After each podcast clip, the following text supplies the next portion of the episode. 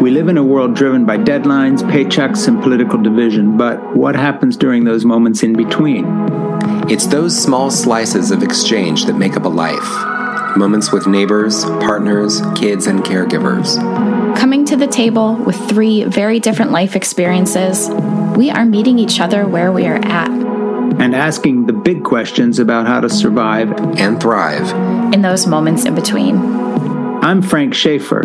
I'm Ernie Gregg. And I'm Erin Bagwell. This is Love in Common.